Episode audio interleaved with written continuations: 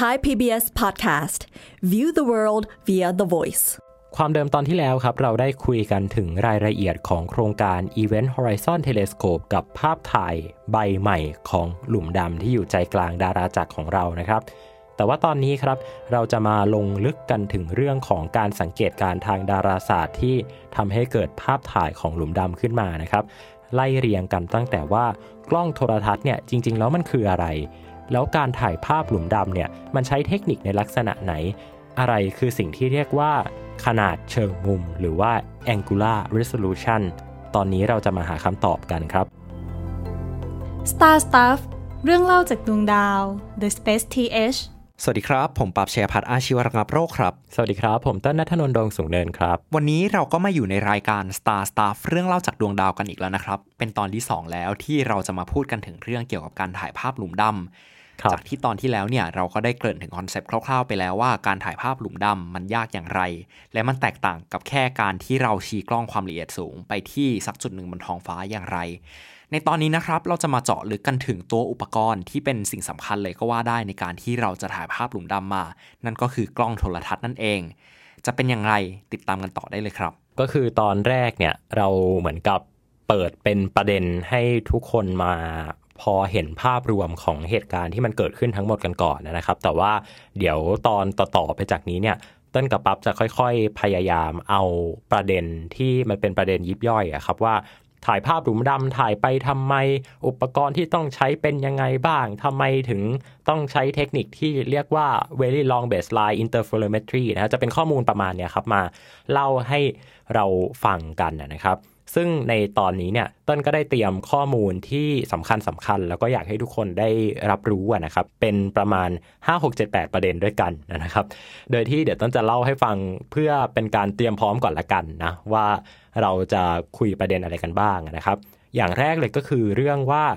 กล้องโทรทัศน์นะฮะเป็นคำที่เราได้ยินกันบ่อยมากคำว่ากล้องโทรทัศน์หรือว่าเทเลสโคปเนี่ยมันคืออะไรนะครับ แล้วก็อีกเรื่องหนึ่งก็คือแล้ว กล้องถ่ายภาพที่เราใช้กันเนี่ยจริง ๆ แล้วมันทำงานยังไงเออแล้วสเปกตรัมของแสงนะฮะการที่แสงมันเดินทางมาหรือว่าเวลาที่โอ้โห ได้ยินแบบว่าคุณเติ้ลคุณปั๊บพูดกันเรื่องแบบคลื่นแสงบ้าง visible light บ้าง คลื่นอินฟราเรดบ้าง คลื่นวิทยุบ้าง เอ็กซเรย์บ้าง เออ มันจริง ๆ แล้วมันเหมือนหรือว่ามันต่างกันยังไงนะครับ ในเรื่องของสเปกตรัม อีกเรื่องหนึ่งก็คือเรื่องของคำที่เดี๋ยวเราจะได้ยินกันบ่อยมาก ๆ หลังจากนี้ ก็คือคำว่า angular resolution นะครับคำว่า angular resolution เนี่ยก็คือเป็นภาพความละเอียดเชิงมุมละกันนะครับ ซึ่งเดี๋ยวคำเนี้ยมันจะมีบทบาทสำคัญมาก ๆ เลย ในการอธิบายการถ่ายภาพวัตถุที่มันอยู่ห่างออกไปไกลๆ อย่างเช่นหลุมดำหรือว่าวัตถุบนท้องฟ้านะครับ อีกเรื่องหนึ่งที่จะมาพูดถึงกันในตอนนี้นะครับ ก็คือเรื่องของ radio telescope หรือว่ากล้องโทรทัศน์วิทยุนะครับทำไมต้องโทรทัศน์วิทยุ โทรทัศน์ไมโครเวฟตู้เย็น เครื่องซักผ้าไม่ได้เหรอทำไมต้องเรดิโอ ตอนนี้เดี๋ยวเรามาคุยกันนะครับ แล้วก็ประเด็นสำคัญเลยก็คือเรื่องของการทำ VLBI นะฮะหรือว่า Very Long Baseline Interferometry แล้วก็การเกิดขึ้นของโครงการ Event Horizon นะครับ เรียกว่าตอนนี้เนี่ยเป็นการปูพื้นฐานก่อนละกัน ว่าความเข้าใจทาง ด้านดาราศาสตร์ที่เกี่ยวข้องกับเรดิโอ เกี่ยวข้องกับการใช้เทคนิค Very Long Baseline เนี่ยนะครับจะพยายามอธิบายให้เข้าใจกันง่าย ๆนะครับ ตามที่เราสองคนจะสามารถเล่าได้ละกันนะครับ ซึ่งจริง ๆ บทความที่เราเคยนำมาลงใน Space TH นะครับ ก็มีเขียนเอาไว้อย่างค่อนข้างที่จะพอเรียกว่าไงเดียพออ่านเข้าใจได้ในภาษาที่ไม่ได้ยากเกินไปละกัน ก็เดี๋ยวจะแปะลิงก์เอาไว้ให้ ใต้คำอธิบายของพอดแคสต์ตอนนี้ด้วยนะครับ โห ก็นับว่าน่าจะเป็นตอนหนึ่งที่มีความเทคนิคอลจ๋ามากเลยนะครับเนี่ย ใช่ครับ ถึงได้พยายามจะเล่าตั้งแต่จุดเริ่มต้นของมันเลยอะครับคืออธิบายว่ากล้องโทรทัศน์คืออะไรเลยอะเกริ่นกันมาอย่างนี้นี่เข้าประเด็นกันง่ายเลยนะครับเนี่ย สรุปแล้วกล้องโทรทัศน์คืออะไรกันแน่ครับพี่เติ้ลกล้องโทรทัศน์เนี่ยโทระเนี่ยมันแปลว่า มันแปลว่าไกล เอออือฮึโทรแปลว่าไกลเนาะแบบว่า โทรทัศน์ โทรศัพท์ โทรเลขนะฮะโทรเลขก็คือการแบบส่งเลขที่แบบออกไปไกลๆเนาะโทรทัศน์ทัศน์ก็คือการมองนะฮะโทรทัศน์หรือว่าเทเลวิชันเนี่ยก็คือเป็นการมองไกลนะครับโอ้โหฟังดูแบบเหมือนเป็นนโยบายหาเสียงเลือกตั้งผู้ว่าไม่ใช่นะจริง ๆ คือการการมองไกลนั่นแหละครับเอ่อคำว่าโทระเนี่ยมันมาจากคำภาษาอังกฤษที่เรียกว่า tele เนาะซึ่ง tele แปลว่าไกลนะฮะสังเกตดู telephone telegraph อ่า telegraph มันคือโทรเลขเนาะแล้วก็ telephone ก็คือโทรศัพท์นะฮะแล้วก็ telescope อ่า tele ก็แปลว่าไกลนะฮะสโคปสโคปแปลว่ากล้องนะครับเทเลสโคปก็เลยแปลว่ากล้องที่เอาไว้มองไกลๆเออออฮึเท่านั้นเลย ครับ ถามว่าทำไมต้องทำไมต้องมองไกลด้วยอะถามว่าทำไมต้องมองไกลด้วย ก็เพราะว่าเราอยากเห็นสิ่งที่อยู่ไกลถูกต้องๆเหมือนในอดีตเราก็สมมติเป็นคนที่อยู่บนเรือเนาะเราก็อยากเห็นว่าเฮ้ยข้างๆ จะมีแบบเกาะหรือมีเรือไหม แล้วพอในยุคถัดมาเราก็อาจจะเอาไว้ส่องว่าดาวที่อยู่ไกลๆเนี่ยเป็นยังไงบ้างแต่อาจจะไม่ได้ไกลขนาดนั้น อาจจะเป็นว่าเออหลุมบนดวงจันทร์เป็นยังไงบ้าง หรือว่าดาวพฤหัสมีวงแหวนมีดาวบริวารหน้าตาเป็นยังไงบ้างอืม ใช่ไหมครับ ใช่ครับ ซึ่งจริง ๆ แล้วส่วนประกอบที่สำคัญมาก ๆของกล้องอะเราเรานึกภาพไปในกล้องสมัยก่อนก่อนเนาะแบบนึกภาพอะอย่างที่ปับพูดเมื่อกี้นี้ก็คือกะลาสีโอเคส่องมองไปว่า เอ้ย ออกทะเลเห็นเกาะเห็นเรือศัตรูไหมนะฮะหรือออฮึมีอีกเรื่องหนึ่งที่ต้องคุยกันก็คือ มันมีคนคนหนึ่งฮะที่เอาเจ้ากล้องเทเลสโคปเนี่ยมาใช้ในการส่องดูวัตถุบนท้องฟ้า ซึ่งคนคนนั้นก็คือกาลิเลโอนั่นเองครับ ใช่ครับก็คือกาลิเลโอเนี่ยเป็น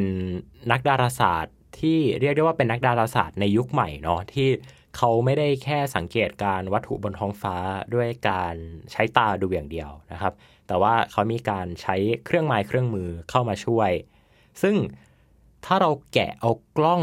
โทรทัศน์ของกาลิเลโอเนี่ยออกมาเนี่ย เราจะพบว่าส่วนประกอบที่มันอยู่ข้างในนั้นอะมันไม่ได้มีอะไรเลยนะครับ มันก็คือ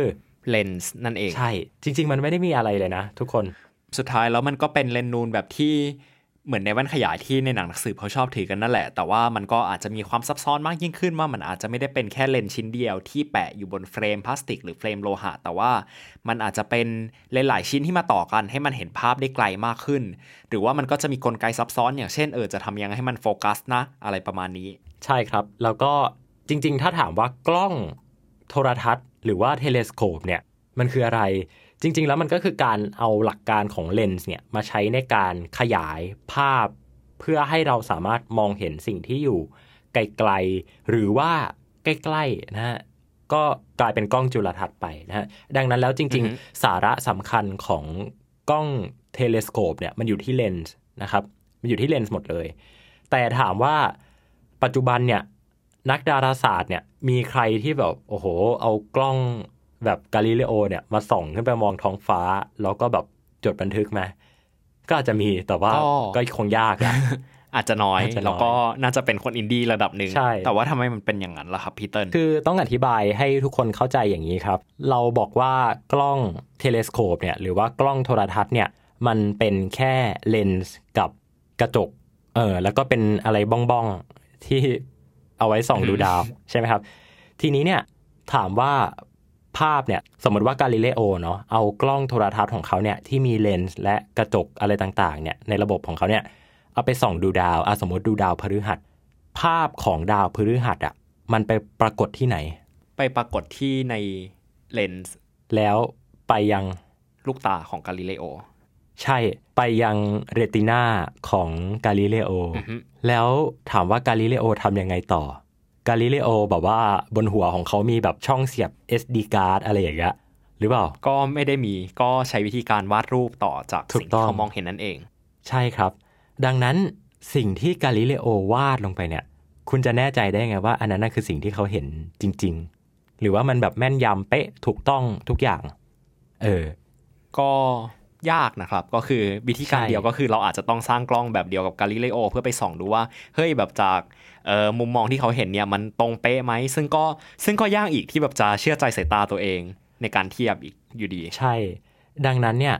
มันจะดีกว่าไหม ถ้าเราเปลี่ยนวิธีการเก็บข้อมูล จากที่มันเป็นการตีความโดยสมองมนุษย์อะจากการสังเกตที่ มันค่อนข้างที่จะเป็นอัตตาวิสัยเนาะคือผ่านสมองอืมของมนุษย์มาอีกทีหนึ่งแล้วก็มาวาดรูปมาจดบันทึก บอกว่า โอ้ ดาวพฤหัสนี่มันส้มจังเลย ส้มของคุณอะส้มแค่ไหน เอออืมสว่างของคุณสว่างแค่ไหน อยู่แบบโอ้โห ความสว่างความเป็นสีสันอะไรต่างๆ เนี่ย มันมันยากที่จะสื่อสารออกมานะครับ ดังนั้นมันก็เลยมีวิธีการที่ค่อนข้างที่จะเป็นภาวะวิสัย นะหรือว่าเป็นสิ่งที่มันเป็นจริงๆนะภาษาอังกฤษเขาจะเรียกว่าเป็น objectivity ก็คือเป็นภาวะวิสัยเป็นสิ่งที่มันเป็นอยู่จริงๆนะครับคือจะมีการอธิบายมันด้วยคุณสมบัติในเชิงฟิสิกส์ดังนั้นถามว่าทุกวันนี้เวลาเราจดบันทึกอะหรือว่าเวลาเราถ่ายภาพดาว หรือว่าสังเกตการทางดาราศาสตร์อะเราไม่ได้เอาคนมานั่งส่องกล้องแล้วมองดาว แต่เราบันทึกมันลงในอุปกรณ์ต่างๆ บันทึกมันลงในข้อมูล บันทึกมันลงในสิ่งที่เรียกว่าเซนเซอร์รับภาพอืมอ่าได้บอกปะยุคหนึ่งแทนที่มนุษย์จะเอาตาไปส่องกล้อง เพื่อที่จะดูวัตถุบนท้องฟ้า มนุษย์ก็เปลี่ยน มนุษย์บันทึกมันลงบนแผ่นฟิล์มแทนอ่า ดาวหลาย ๆ ดวงนะฮะรวมถึงดาวพลูโตเองเนี่ย ถูกสังเกตการถูกค้นพบได้จากการที่นักดาราศาสตร์เนี่ยเราถ่ายภาพใช่แล้วบนแผ่นฟิล์มนั่นเองใช่แล้วเขาก็มาวงวงว่าโอ้อันนี้คือดาวอะไรนะฮะแล้วก็เขียนเป็นแผนที่มา ทีเนี้ยสิ่งที่เกิดขึ้นก็คือ พอโลกของเราเนี่ยมาอยู่ในยุคที่เป็นยุคดิจิตอลเนี่ย เราสามารถเก็บข้อมูลที่มันเป็นเชิงดิจิตอลได้อ่าอืมดังนั้นครับเวลาที่เราออกแบบตัวอุปกรณ์ที่ใช้ในการรับภาพอะนะฮะมันก็เหมือนกับที่ดวงตาของเราสังเกตเห็นได้นั่นแหละ แต่เพียงแต่ว่าข้อมูลที่ได้มาเนี่ย มันไม่ได้เป็นข้อมูลที่แบบรู้อยู่คนเดียวอยู่แล้ว แต่ว่ามันเป็นข้อมูลที่เขาจะเรียกว่าเป็นข้อมูลดิจิตอล นะฮะถ้าแบบลงลึกหน่อยเนี่ยในภาษาคอมพิวเตอร์เขาจะเรียกว่าเป็น bitmap นะฮะเวลาเราเอากล้องถ่ายภาพของเราเนี่ย กล้องโทรศัพท์มือถือกล้องเอ่อสมาร์ทโฟน กล้อง mirrorless กล้อง DSLR อะไรเนี่ยถ่ายออกมาเนี่ย เราได้เป็นไฟล์ภาพที่เราจะเรียกมันว่า bitmap bitmap มันหมายความว่าอะไร มันหมายความว่าภาพที่คุณเห็นเนี่ย สมมติว่ากล้องของคุณมีความละเอียด 10 ล้านพิกเซล มันหมายความว่ากล้องของคุณน่ะจะบันทึก แสงพิกเซลพิกเซลทั้งหมดเป็นเม็ดสิบเม็ดล้านสิจุบดล้านเม็ดอืมใช่ จะเป็นเท่าไหร่คูณเท่าไหร่กว้างคูณยาวเท่าไหร่ก็ว่ากัน แต่ว่ารวมกันแล้วเนี่ยกว้างคูณยาวก็จะรวมกันเป็น 10 ล้านพิกเซลนั่นเอง ถูกต้อง อันเนี้ยคือเทคโนโลยีการประดิษฐ์เซนเซอร์รับภาพ ซึ่งรับเอาข้อมูลนะฮะซึ่งเดี๋ยวเราจะมาอธิบายกันอีกทีนะว่าข้อมูลที่เห็นเนี่ยคือข้อมูลอะไรอือฮึมาเป็นสิ่งที่ทุกคนเห็นร่วมกันจับต้องได้ อืมแต่ทีนี้ประเด็นก็คือ สิ่งที่เรามองเห็นเนี่ยมันก็ไม่ได้เป็นสิ่งที่กล้องมองเห็นซะทีเดียวเนาะพี่เติ้ลสายตาของมนุษย์เนี่ยมันมองเห็นในย่านที่เรียกว่าเป็น visible light อือฮึอ่าแต่จริง ๆ แล้วเนี่ยพฤติกรรมของคลื่นแม่เหล็กไฟฟ้าเนี่ยอะต้องเข้าใจตรงกันก่อนว่าแสงเนี่ยมันเป็นคลื่นแม่เหล็กไฟฟ้า แล้วคลื่นแม่เหล็กไฟฟ้าเนี่ยมันเป็นได้มากกว่าภาพที่เรามองเห็นกันนะครับ จริง ๆ แล้วที่เรามองบอกว่า โอ้โห วันนี้เขินหน้าแดงเลย คำว่าสีแดงนั้นนะคืออะไร เอออืม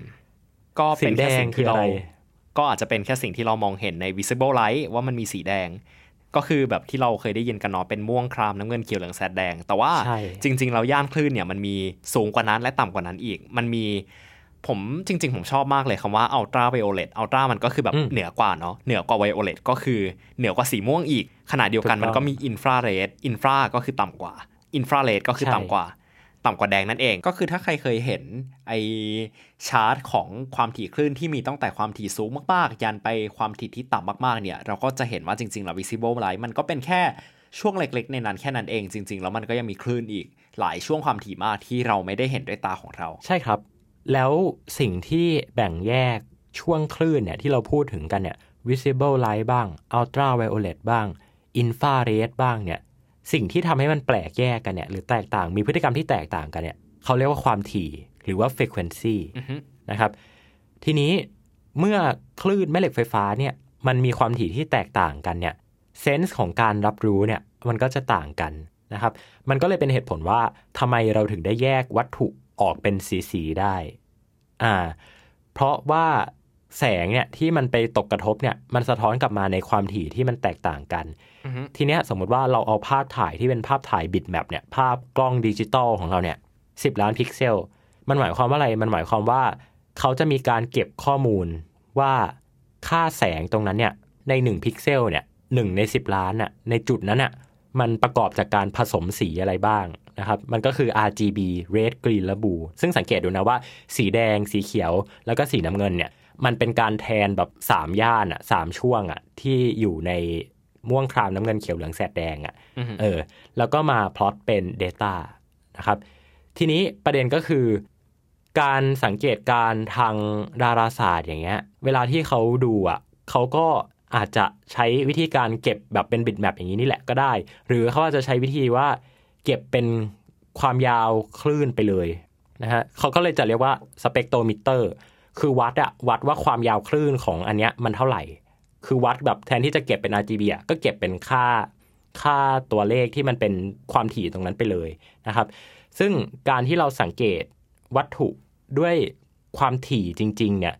อัตราการที่มันปล่อยคลื่นแม่เหล็กไฟฟ้าออกมาเนี่ยหรือว่าเกิดการสะท้อนคลื่นแม่เหล็กไฟฟ้าอะไรบางอย่างออกมาเนี่ยมันบอกข้อมูลต่างๆได้ มันบอกได้แม้กระทั่งว่าธาตุที่เรากำลังมองเห็นเนี่ย มันคือธาตุอะไรอืมหลายคนอะชอบสงสัยว่า เนี่ยมีข่าวการค้นพบดาวเคราะห์นอกระบบสุริยะ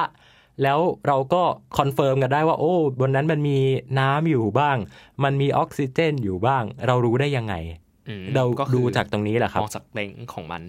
ซึ่งจริง ๆ รู้สึกใช่ว่ามันดูถอดสมองมากเลยเนาะว่าโอเค ก็การที่เรามองเห็นด้วยตาจริง ๆ แล้วมันคือคลื่นและคลื่นจริง ๆ แล้วก็เป็นข้อมูลแล้วเรายังมีคลื่นอื่นที่เรามองไม่เห็นอีก เพราะฉะนั้นแทนที่เราจะเก็บเป็นสีสีเป็นบิตแมปเนี่ยเราก็เก็บเป็นคลื่นที่เป็นข้อมูลแบบปฐมอภูมิเลย ใช่ใช่ครับ ดังนั้นเนี่ยถ้าให้พูดกันในทางฟิสิกส์ปัจจุบันเนี่ยเวลาที่เรามองคลื่นแม่เหล็กไฟฟ้าเนี่ยเราไม่ได้มองมันเป็นแบบ สีว่าอันนี้สีม่วง อันนี้สีเขียวอีกแล้วแต่เราจะมองแล้วว่าไอ้ความถี่ของคลื่นเนี่ยที่มันสะท้อนออกมาเนี่ยหรือว่าที่มันปลดปล่อยออกมาเนี่ยมันเป็นคลื่นที่ความถี่เท่าไหร่ กี่เฮิร์ตซ์นะฮะอืมหลายคนตอนตอนมปลายน่าจะจำได้ว่า ความถี่ของคลื่นเนี่ย ความยาวคลื่นนะฮะมันมีคำว่าความยาวคลื่น มันมีคำว่าความถี่ และมันมีคำว่าความเร็วของคลื่นนั้นอือหือ พอเราเอาไปเข้าสมการเนี่ย เราจะเห็นว่า เออ มันมันมีความเกี่ยวข้องกันหมดเลย แล้วแสงเนี่ยมันมีความเร็วในสุญญากาศของมันอยู่ การที่แสงเดินทางต่างตัวกลางกันเนี่ยทำให้มันมีพฤติกรรมที่เปลี่ยนไป อันนี้คือสิ่งที่เราเรียนกันมาตอนมปลาย เราเรียนกันมาหมดแล้ว เรื่องประเด็นพวกนี้นะครับ ทีนี้เวลาที่เขาสังเกตการเนี่ย โอกาสในการสังเกตการวัตถุบนท้องฟ้าของเราเนี่ย หรือแม้กระทั่งวัตถุบนโลกเนี่ย มันก็เลยมีโอกาสในการสังเกตการตั้งแต่คลื่นที่ มีความถี่สูงมากๆนะฮะคือความถี่แบบสูงแบบสูงปรี๊ดเลย สั่นหลายเฮิร์ตซ์ก็แบบอย่างแกมมาเอ็กซเรย์ใช่นะครับ ไปจนถึงคลื่นที่มันมีความถี่ต่ำมากๆ เนี่ยหนึ่งช่วงคลื่นเนี่ยโอ้โหอาจจะมีความยาวแบบเป็นช่วงตึกเลยอืมก็อย่างเออก็แบบเหมือนไล่ลงมาก็อย่างไมโครเวฟไปจนถึงเรดิโอใช่ใช่ครับ ทีเนี้ยถ้าเราลองไล่คำที่เขาใช้ในการเรียกคลื่นแต่ละย่านละกัน เขาก็จะเริ่มตั้งแต่ ตัวคลื่นสั้นเนาะช็อตเวฟอะไรเงี้ยฮะช็อตเวฟแล้วก็ FM อ่าอ่าเวลาที่เราเวลาที่เราคุยฟังวิทยุกันเนี่ยฟัง FM แบบโอ้คุณฟัง FM คลื่นอะไรกี่เมกะเฮิรตซ์นึกออกปะอ่า95เมกะเฮิรตซ์100เมกะเฮิรตซ์อันเนี้ยคือคลื่นอ่าอันนี่คือเขาพูดถึงคลื่นที่เป็นคลื่นที่เราพูดถึงกันเมื่อกี้เนี่ยนะครับมาจนถึงคลื่นที่มีความถี่ที่สูงขึ้นมาอย่างเรดาร์เรดาร์เนี่ยเวลาที่เราใช้ในการดู วัตถุต่างๆเนี่ยนะดูเครื่องบินดูอะไรเนี่ยคือเรดาร์ถามว่าทำไมต้องใช้เรดาร์เพราะว่าเรดาร์เนี่ยมันมีความยาวคลื่นมากพอที่จะบอกว่าวัตถุนั้นอะมันคืออะไรอ่าพอที่จะเห็นรูปร่างของมันได้ สามารถจับวัตถุตรงนั้นได้นะครับ คือถ้ามันยาถ้าความยาวคลื่นอะมันยาวมากอะมันจะจับไม่ได้ มันจะไม่รู้ว่าคืออะไร มาจนถึงตั้งแต่อินฟราเรดนะฮะอินฟราเรดเนี่ยก็คืออยู่ต่ำกว่าสีแดงเนาะคลื่นอินฟราเรดมาจนถึงคลื่นที่ อยู่ไปทาง visible light นะก็คือแสงที่เรามองเห็น ซึ่งความยาวคลื่นที่เรามองเห็นกันเนี่ย มันจะอยู่ที่ถ้าทางฝั่งแดงจะอยู่ที่ประมาณ 780 นาโนเมตร มาจนถึงสีม่วงที่เราเริ่มจะแบบโอ้โหมองไม่เห็นละเพราะมีความถี่สูงมาก 380 นาโนเมตร ซึ่งเอาจริงไม่ได้ไม่ได้เยอะเลยนะ ไม่ได้กว้างเลยนะ แสงที่เรามองเห็นกันเนี่ยคือคือนิดเดียวเองอือหือฮะไปจนถึงพวกอัลตราไวโอเลตเนาะไปที่เอ็กซเรย์แล้วก็ไปที่ gamma ray นะฮะก็คือมีความถี่สูงมาก ๆ ซึ่งมนุษย์เราเนี่ยมีการค้นพบและใช้งานคุณสมบัติต่าง ๆ ของคลื่นแม่เหล็กไฟฟ้าเนี่ยมาสักพักหนึ่งแล้วนะครับ สังเกตได้จากอะไรสังเกตว่าเรามีการประดิษฐ์โทรทัศน์เนาะการ broadcasting นะฮะการกระจายสัญญาณโทรทัศน์เนี่ย หรือว่าการกระจายสัญญาณวิทยุเนี่ยมาสักพักหนึ่งแหละนะฮะมาตั้งนานแล้วแหละนะหรือแม้กระทั่งการที่มนุษย์เนี่ยค้นพบการเอาคลื่นเอ็กซเรย์เนี่ยมาใช้ประโยชน์ในการส่องดูร่างกายของเราอย่างเงี้ยเพราะว่าเรารู้ว่ายิ่งคลื่นเนี่ยมันมีความถี่สูงเนี่ยมันก็จะทะลุทะลวงได้ได้ดีกว่าอือฮึอ่า เราก็เลยรู้รู้จักที่จะใช้ประโยชน์จากคลื่นแม่เหล็กไฟฟ้าพวกนี้ครับทีเนี้ยการสังเกตการทางดาราศาสตร์อะมันก็เลยมีเรื่องให้เราดูเนี่ย ตั้งแต่คลื่นที่มันเป็นแบบโหคลื่นวิทยุเนี่ยลากยาวมาจนถึง visible light ยาวไปจนถึงแกมมาเรย์เลยก็ว่าได้อือฮึครับ อันเนี้ยคือสิ่งที่เราเราสังเกตกัน แต่ประเด็นก็คือ เวลาที่เรามองดาวฮะเราดูดาวบนท้องฟ้าเนี่ยเรามองเห็น เพราะว่าธรรมชาติบนโลกอนุญาตให้เรามองเห็น ความชื้นในอากาศบ้าง ความมีฝุ่นมีละอองมีอะไรต่างครับๆบ้างนะฮะก็ มันมันทำให้เราพอที่จะมองเห็นแสงของดาวบนท้องฟ้าเนาะดังนั้นอะไรก็ตามที่มันมีความยาวคลื่นยาวอะ่ะ มันจะไม่ค่อย care ว่ามันจะมีอะไรไปแบบเป็นชิ้นส่วนเล็ก ๆ ไปบดบังหรือเปล่าอะไรอย่างเงี้ยครับคือชิ้นมันต้องใหญ่มากๆอะถึงจะบดบังได้ เพราะว่าคลื่นมันยาวมากเนาะใช่ ดังนั้นอะไรก็ตามที่มันค่อนไปในทางในทางของเรดิโออะในทางที่ความถี่ของคลื่นเนี่ยมันไม่ได้สูงมากคือความยาวคลื่นมันยังยาวอยู่เนี่ยมันมันแทบจะไม่ต้อง care หรอกว่า ท้องฟ้าจะเป็นยังไงมีฝุ่นมากน้อยแค่ไหนนึกออกว่าสมมุติอะวันนี้กรุงเทพมี PM 2.5 เยอะมากๆเลย แต่ทุกคนก็ยังฟังวิทยุกันได้นึกภาพบอกว่าครับเออแต่ถ้าวันไหนกรุงเทพมี PM 2.5 มากๆอะคุณมองไปยังตึกที่แบบตึกอยู่ข้างๆคอนโดคุณอะ คุณอาจจะมองไม่เห็นอืมเออนึกออกว่าฮะเอออธิบายอย่างเงี้ยเห็นเห็นภาพชัดเลยเนาะว่า เนี่ยยิ่งความยาวคลื่นอะ มันยาวอะ มันจะไม่แคร์อะไรก็ตามที่แบบเป็น เป็นอะไรเล็ก ๆ ที่พยายามจะไปแบบว่าไปบดบัง interfere มันอือฮึใช่ ทีนี้คลื่นที่มีความถี่สูงมากๆ เนี่ย ถามว่าบนโลกอะ มันจะเห็นปะก็ก็ไม่เห็นอาจจะยาก เพราะว่าใช่มันอาจจะมีอะไรไปบดบังเยอะ คือเมื่อกี้พูดเรื่องเอ็กซเรย์ก็เลยอยากจะอยากจะเล่นเรื่องเอ็กซเรย์ให้ฟังอ่าคืออย่างนี้เมื่อกี้เราพูดว่าวันที่กรุงเทพมี PM 2.5 มาก ๆอะอือฮึเออ เราก็จะมองไม่เห็นตึกที่อยู่ใกล้ๆใช่ปะแต่เราสามารถฟังวิทยุได้ เพราะว่าคลื่นวิทยุอะมันมีความยาวคลื่นมากกว่า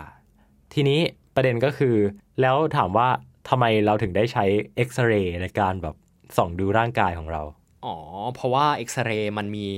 ความยาวคลื่นที่สั้นมาก ๆ เพราะฉะนั้นแบบอะไรเล็ก ๆ มาก ๆ ไปบดบังมันก็มันก็ไม่เห็นแหละ เพราะฉะนั้นแบบการที่เราร่างกายไปบังคลื่นเอ็กซเรย์เราก็จะทำให้แบบบางจุดเห็นบางจุดไม่เห็นหรือเปล่าฮะ ใช่ เราก็จะเห็นเป็นแบบแมปปิ้งของร่างกายของเราขึ้นมา อ่า เนี่ยคือมนุษย์อะฉลาดมากเลยนะ ที่จะเรียนรู้การใช้ประโยชน์จากคลื่นพวกนี้ แต่ถามว่าเออเราอยากจะสังเกตวัตถุบนท้องฟ้า อยากจะสังเกตดวงดาว ในย่านที่เป็นเอ็กซเรย์หรือว่าในย่านที่แบบ โอ้มันมีความถี่สูงมาก ๆ เนี่ยทำได้ไหมก็ทำได้อาจจะได้แต่อาจจะยากหน่อย เพราะว่าถ้ามันมีอะไรมารบกวนมันก็มันก็พังแล้ว วิธีแก้ก็คือส่งส่งกล้องอะขึ้นไปบนอวกาศเลยอะฮะ ก็จะเป็นเพราะว่ามันยานก็จะสังเกตการณ์ใช่ มันก็จะไม่มีสิ่งรบกวนเท่าบนโลก อ่าใช่เพราะฉะนั้นแบบนั้นเราก็จะสามารถใช้คลื่นที่แบบมันมีความถี่ค่อนข้างสูงได้ ถูกต้องครับ หรือแม้กระทั่ง visible light เองก็ตามนะ ถามว่าทำไมเราถึงได้อยากส่งเจมส์เว็บขึ้นไปอยู่บนวงโคจรทำไมไม่แบบถ่ายบนโลกอะ่ะ ก็เพราะว่าเราเราต้องการที่จะใช้ประโยชน์จากตรงนี้นี่แหละ แต่ทีเนี้ยถามว่า เอ้า แล้วทำไมเราถึงได้ไม่ใช้กล้องโทรทัศน์ที่เป็นกล้องโทรทัศน์วิทยุอะ ไปอยู่ในอวกาศบ้าง เพราะจริงๆมันไม่ได้จำเป็นขนาดนั้นนึกออกปะยกเว้นว่ามันจะแบบโอ้โหมีเมฆมากแบบเมฆก้อนใหญ่มโหฬารอะไรเงี้ยเขาถึงได้ใช้เรดาร์ตรวจอากาศกันได้ไงนึกออกปะอืมฮะเออคือเรดาร์เนี่ยมันก็มีความถี่แบบห่างจากทางฝั่ง visible light ไปในทางที่มีความถี่ต่ำนึกออกปะอันนั้นอะเขาก็เลยสามารถใช้เรดาร์ในการตรวจเมฆฝนได้นะครับ เวลาที่ใครเคยเห็นภาพจากเรดาร์อะไรเงี้ย ถ้ามันไม่มีเมฆอะมันก็จะโล่งๆ แต่ถ้ามันมีเมฆอะมันก็จะแบบโอ้เห็นเป็นเหมือนอะไรบางอย่าง เพราะเมฆมันก้อนใหญ่ไงนะครับทีเนี้ยกล้องที่เป็นกล้องโทรทัศน์วิทยุเนี่ยหรือว่า radio telescope เนี่ยมันก็เลยต้องโอเคอยู่บนโลกได้แล้วกัน ไม่จำเป็นจะต้องแบบไปยกขึ้นไปอยู่บนอวกาศขนาดนั้น ทีเนี้ยถ้าเรามาดูความยาวคลื่นของมันอะ visible light อะนิดเดียวแต่ radio อะมันยาวมาก มันแบบโอ้โหทำให้เราสามารถเห็นอะไรได้เยอะเลย แล้วในเมื่อวัตถุบนท้องฟ้าทุกชนิดอะ มันมีการปลดปล่อยคลื่นอะไรบางอย่างออกมาอยู่แล้ว หรือว่าพฤติกรรมของมันเนี่ย มันจะทำให้มีการปลดปล่อยคลื่นอะไรบางอย่างออกมาอยู่แล้วทำไมเราไม่สังเกตมันในย่านวิทยุ ซึ่งเป็นย่านที่เราจะสามารถสังเกตการมันได้กว้างมากๆ แล้วบอกข้อมูลกับเราได้เยอะมากอืมมันก็เลยเป็นสาเหตุว่าทำไมเราถึงมักจะสร้างกล้องโทรทัศน์วิทยุบนโลกนั่นเอง ใช่แล้ว แล้วเทคนิคในการสร้างกล้องพวกเนี้ยครับ จริง ๆ มันย้อนกลับไปที่เราคุยกันเรื่องกาลิเลโออะ มันก็ไม่ได้ต่างกันมากเท่าไหร่เนาะ คือมันก็มีการสะท้อน มีการหักเห มันก็ใช้คุณสมบัติทางฟิสิกส์เหมือนกัน เพราะว่ากล้องอะ มันก็คือกล้องเหมือนกันอะ มันก็อาศัย มันก็คือคลื่นแม่เหล็กไฟฟ้าที่มันมีคุณสมบัติใกล้เคียงกัน ในการสะท้อน ในการหักเห ในการอะไรต่าง ๆ ใช่ไหมแต่ว่าทีเนี้ย พอคลื่นวิทยุอะ มันมีความยาวคลื่นมากกว่า เราก็เลยต้องใช้อุปกรณ์ในการรับอะใช้จานรับอะที่ใหญ่กว่าอ่าฮะ ดังนั้นถ้าเราไปดูกล้องเอ่อถ้าเราไปดูเลนส์ของแบบกล้องถ่ายรูปอะที่ถ่ายในย่าน visible light อะกล้องเลนส์กล้องมือถือของเราหรือว่ากล้องถ่ายรูป mirrorless DSLR ของเราอะมันไม่ต้องใหญ่มากก็ได้นะครับ แต่ถ้าใหญ่ก็ดีไง ถ้าใหญ่มันก็จะได้ประโยชน์ แต่กล้องที่เป็นกล้องโทรทัศน์วิทยุเนี่ยที่สังเกตการณ์ในย่านวิทยุเนี่ยมันจะต้องแบบโหใหญ่มากๆนะลองนึกภาพกล้องของสถาบันวิจัยดาราศาสตร์แห่งชาติที่เชียงใหม่นะอันนั้นเนี่ย จานของเขาเนี่ยเส้นผ่านศูนย์กลางเนี่ยสาเมตรครับ ซึ่งใหญ่คือใหญ่นะฮะมากใหญ่เทียบกับมากลองนึกภาพว่าเปรียบเทียบกับกล้องโทรทัศน์แบบออปติคอลที่แบบโอ้ก็แบบมันควรจะถือได้หรือแบบบางทีก็แค่ตั้งพื้น แต่ก็ไม่ได้แบบใหญ่ขนาดเป็นตึกเนาะใช่อือฮึใช่ครับ ดังนั้นเนี่ยอะสิ่งที่เราเห็นพอเป็นพอเป็น pattern ให้เราจับทางได้ก็คือ ยิ่งกล้องเนี่ยมีขนาดใหญ่เนี่ยก็จะยิ่งดีครับนะฮะนึกภาพแบบว่าช่างภาพสายกีฬา เขาก็จะต้องแบบถือเลนส์อันใหญ่ ๆ อันใหญ่มากเลยนะนึกภาพแบบช่างภาพโอลิมปิกนะฮะต้องถ่ายภาพซูมสิ่งที่แบบโอ้โหอยู่ไกลมากๆเนี่ยเขาก็เลยต้องใช้แบบโอ้โหเลนส์อันใหญ่ๆนะฮะในการถ่ายซึ่งเลนส์พวกนี้จะแพงมากนะฮะจริง ๆ ก็อยากได้อยู่เหมือนกันพวกแบบเลนส์แบบห้าร้อยสี่ร้อยห้าร้อยเนี่ยอือหืจริงมันมีแบบแปดร้อยเก้าร้อยพันหนึ่งก็มีนะทุกคน แล้วก็เพิ่งมีการเปิดตัวเลนส์กล้องเออของโซ n y ไปนะ ราคา เท่าไหร่อะเก้าแสนมั้งอือฮึเลนส์ tele พวกพันนี้หนึ่งอะเออ ซึ่งเดี๋ยวเราจะมาคุยประเด็นนี้กันนะครับว่าจริง ๆ แล้วเนี่ยมันจะมีสิ่งที่เรียกว่า angular resolution อยู่อือฮึนะครับ ซึ่ง angular resolution เนี่ยจะเป็นตัวที่บอกทุกคนว่า เออ ด้วยวัตถุที่อยู่ไกลเท่าเนี้ยเล็กแค่เนี้ย อะไรก็ตามที่อยู่ไกลมันก็จะเหมือนเหมือนยิ่งอยู่เล็กเนาะแล้วเล็กเท่าเนี้ยต้องใช้กล้องขนาดไหน angular resolution น่ะจะให้คำตอบคุณตรงนี้ ทีนี้คำว่า angular resolution คำว่า angular resolution เนี่ยให้เราลองนึกภาพแบบนี้ดีกว่า อยากให้ทุกคนลองนึกภาพว่ามีรถคันหนึ่งอ่ากำลังขับมาหาเรานะฮะเรายืนอยู่กลางที่มืดๆอ่าอืมก็เป็นถนนไม่ต้องกลัวผีนะครับตออันนี้อันนี้ไม่ได้เล่าเรื่องผีครับ มีรถคันหนึ่งขับมาหาเรา แล้วเราจะสงสัยว่า รถคันนั้นอะเป็นรถมอเตอร์ไซค์หรือว่าเป็นรถยนต์ เออ นึกภาพ อ่า มีรถคันหนึ่งขับมา เราต้องดูที่ไฟหน้ารถว่ามันมีหนึ่งดวงหรือสองดวง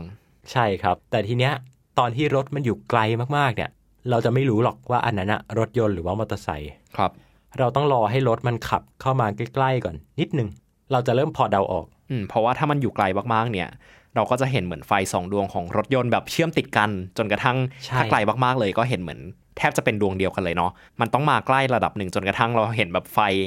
แยกออกจากกันระดับหนึ่งเราถึงจะแยกออกว่าอ๋อมันมีไฟสองดวงไม่ใช่ดวงเดียว ใช่ ดังนั้นเวลาที่เราไปแบบดูคอนเสิร์ตอะเราจะอยากได้บัตรแบบบัตรห้าพันเราจะไม่ได้อยากได้บัตรแบบห้าร้อยหรอก เพราะว่าเราจะเห็นหน้านักร้องสมมุติว่าเป็นแบบไปดูแบบ บอยแบนด์หรือว่าไปดู BNK48 อะไรอย่างเงี้ยครับ เราจะแยกไม่ออกหรอกคนไหนเชอปาง คนไหนน้ำหนึ่งครับ เพราะว่าคือมันเหมือนกันไปหมดเลยเป็นก้อนๆอะไรเต้นๆเนี่ยคือบนเวทีเราจะดูไม่ออกหรอก แต่ถ้าเรามองใกล้ๆเนี่ยเราเข้าไปดูใกล้ๆเนี่ยโอเค เราก็จะพอแยกออกแล้วว่าโอ้คนนี้ใครคนนี้เป็นใคร ทีนี้การที่เราจะเข้าไปดูสิ่งนั้นใกล้ๆเนี่ยบางทีมันก็เป็นไปไม่ได้ เช่น ถ้าเราต้องการที่จะถ่ายภาพ สถานีอวกาศนานาชาติอ่าที่อยู่บนวงโคจร เราไม่สามารถที่จะแบบบินขึ้นไปอะแล้วก็แบบไปส่องสถานีอวกาศนานาชาติได้แบบนั้นมันจะโกงไปนิดนึงคือแบบคุณต้องเป็นซูเปอร์แมนบินขึ้นไปดูใกล้ๆฮะนะฮะบางอย่างเราเดินเข้าไปดูใกล้ๆไม่ได้ เราก็เลยต้องอาศัยกล้องโทรทรรศน์นี่แหละนะครับ ในการที่จะส่องดูมัน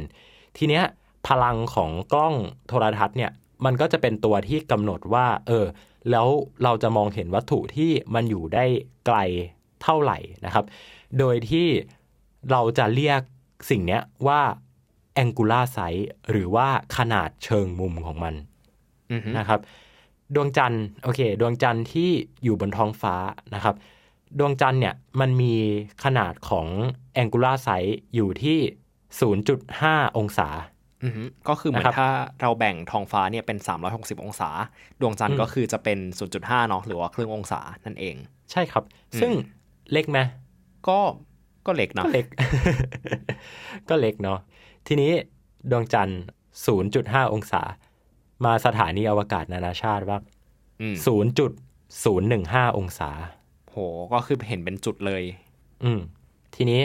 มันจะมีนักทฤษฎีสมคบคิดที่บอกว่ามนุษย์ไม่เคยไปดวงจันทร์ แล้วท้าเราให้ถ่ายภาพยานอพอลโลบนดวงจันทร์อืมเออ ถามว่า ขนาดเชิงมุมของยานอพอลโลบนดวงจันทร์ขนาดเท่าไหร่ครับ ทุกคนฟังตัวเลขนะฮะศูนย์จุดศูนย์ศูนย์ศูนย์ศูนย์ศูนย์หนึ่งสี่องศา โห ก็คือแบบถ้าที่บอกว่าแบ่งท้องฟ้าแบบเป็น360องศาเนาะ อันนี้แบบเล็กมาก ๆอะ ใช่ ทีนี้มาถึงฮีโร่ของเราบ้าง หลุมดำเอา M87 แล้วกัน อืม ขนาดเชิงมุมที่ปรากฏของมันนะฮะ คือ 0 0 0 0 0 0 0 0 0 0 2 5 องศาอืมมันต่างศูนย์กี่กันตัวก็มหาศาลอืมศูนย์กี่ตัวแบบไม่ได้นับแล้วด้วยซ้ำคือจริง ๆ แบบผมว่า ผมว่าถ้าแบบนับเป็นตัวศูนย์กี่ตัวอาจจะดูไม่ค่อยเห็นภาพเท่าไหร่ แต่ว่าเชนที่เป็นนักเขียนของเราเนี่ยก็เคยเปรียบเทียบไว้ว่ามันเหมือนกับการที่ โห ถ้าเราจะมองเห็นได้ ขนาดเล็กขนาดนั้นอะเหมือนกับการที่เราเอาขวดน้ำไปตั้งไว้ที่แบบแถวยุโรป แล้วมองเห็นจากประเทศไทยเลย อืมและไอเห็นที่ว่าเนี่ยไม่ได้เห็นแบบเบลอๆนะฮะคือเห็นแบบชัดเจนอะเออคือแบบว่ามีขอ่าวดนน้ำตั้งอยู่ฉลากข้างขวดได้นะฮะทีเนี้ยกลับมาที่โลกปัจจุบันนิดนึง กลับมาที่สถานการณ์ปัจจุบันนิดนึงก็คือ ใครที่ฟังตอนที่แล้วเนี่ยก็น่าจะเคยได้ยินเราเปรียบเทียบเนาะซึ่งจริง ๆ เราไม่ได้เปรียบเทียบแหละทาง ESO หรือว่า European Southern Observatory เขาเปรียบเทียบมาก็คือ ขนาดของหลุมดำที่เราเห็นกันเนี่ย มันเหมือนกับเราส่องดูโดนัทหนึ่งก้อนที่ไปอยู่บนดวงจันทร์ห่างออกไป 4 0 0 0 0 0กิโลเมตร อันนี้คือขนาดที่เขาเปรียบเทียบมา ซึ่งมันเป็นภาพโดนัทแบบเรียกว่าไงเดียก็คือภาพหลุมดำที่เราเห็นอะเป็นโดนัทแบบเบลอๆอะนะอืมดังนั้นคุณไม่ต้องแปลกใจหรอกว่าทำไมภาพหลุมดำเนี่ยมันเบลอ ซึ่งเดี๋ยวเราจะอธิบายอีกทีหนึ่งว่าเออแล้วเราใช้กล้องเทคนิคกล้องแบบไหน ถึงได้ถ่ายภาพมันออกมาได้ แต่ว่าเอาเป็นว่าคุณอย่าไปสงสัยเลยว่าทำไมมันถึงเบลอ เพราะว่าถ้ามันไม่เบลอเนี่ยก็เก่งมากๆแล้ว เพราะว่าขนาดเชิงมุมที่ปรากฏของมันอะอย่างที่บอก อืม ทีเนี้ยนะฮะ ลองเปรียบเทียบดูนะฮะ จริง ๆ มีเว็บเว็บหนึ่งที่ตอนนี้ต้นกำลังเปิดอยู่ ชื่อว่าเว็บ flatearth.ws คือไม่ได้เป็นเว็บของชาวโลกแบนนะ แต่ว่าเป็นเว็บที่เขาทำขึ้นมาเพื่อที่จะแบบเหมือนมาดีบังหรือว่ามาพยายามแบบถกเถียงกับคนที่เชื่อว่าโลกแบนนะฮะเขาก็เปรียบเทียบให้เราฟังว่า เออไออัตราเชิงมุมปรากฏของดวงจันทร์ที่อยู่บนท้องฟ้าเนี่ย มันอยู่ที่ประมาณ 0.5 องศาเนาะทีเนี้ยกล้องที่เราใช้อะ aperture หรือว่าขนาดของรูรับแสงของมันอะแค่ 1.5 เซนก็พอแล้วก็เห็นได้ชัดเจนแล้วนะครับ